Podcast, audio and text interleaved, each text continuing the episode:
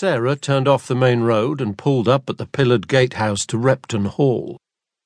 She looked up at the stone columns. On each stood a bronze stag. The tall wrought iron gates that stood between them and protected the estate were closed, but as she prepared to get out and. do what? Ring a bell? Do places like this even have doorbells? They magically opened.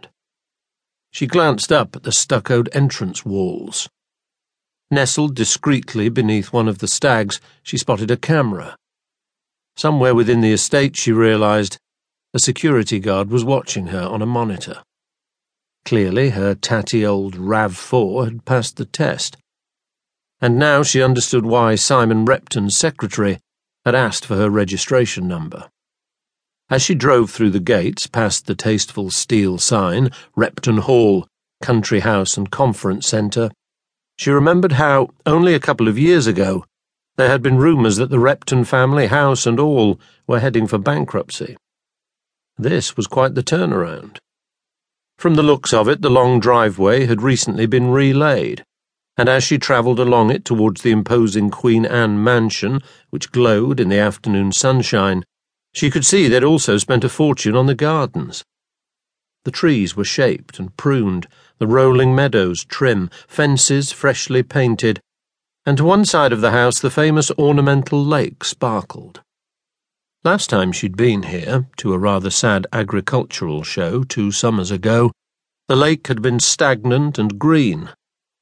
But now its waters were clear, and on the little island at its centre, the Georgian Folly, a classical temple stood proud again. Sarah smiled to herself. In part, she and Jack must have been responsible for this miraculous turnaround. Some time ago, they'd solved the mystery of a missing Roman artifact on Repton land. The successful case had benefited the redoubtable Lady Repton to the tune of half a million, so the rumours went. But now, as she drove past the side of the house towards the conference car park, she guessed that the Reptons must have picked up at least another million elsewhere to complete this transformation. For behind the graceful mansion, a low brick and timber extension had been added, with cool, clear lines that suggested the work of an expensive architect. This was the conference centre, where, in a couple of hours, she was going to deliver her little performance. The car park was nearly full, but she found a space, grabbed her Mac Air, locked up, and headed to the side entrance. Hey, nice timing, said a voice behind her. She turned to see Simon Repton himself walking round the side of the house. Lean, tanned, in a charcoal handmade suit, Simon exuded money, confidence, charm, and success. At least that's what he thinks, thought Sarah. Slimy Simey. That's what her assistant Grace had called him, and Sarah had to work hard not to say the name to his face. Simon, she said, how lovely to see you again. Simon approached and gave her a kiss on each cheek, lingering just a little longer than was quite necessary.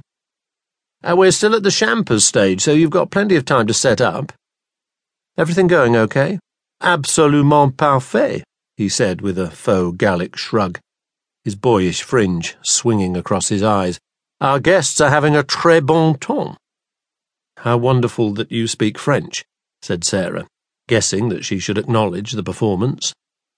One of the benefits of an awfully expensive education, Sarah, he said. Though, to be honest, I do believe the esteemed delegation representing Saint Martin sur Mer has a better grasp of English than most of our staff. Oh, that's good, uh, because the presentation's going to be entirely in English, some of it Cherringham English, too. I'm sure you'll make it as clear as day, babes. Slimy Simey indeed. And I wouldn't worry over much, he continued. I'm told we're a shoe-in. Your little PowerPoint's just the icing on the cake. Terrific, said Sarah, thinking about the hours that she and Grace had slaved over it, hoping it was worth more than just the icing. Not that we can do without it, of course, Simon said hastily, obviously spotting the dismay on Sarah's face. After all, it's the official reason they've flown over here to see us. Sarah was impressed with his quick recovery. Why don't I show you to the media room?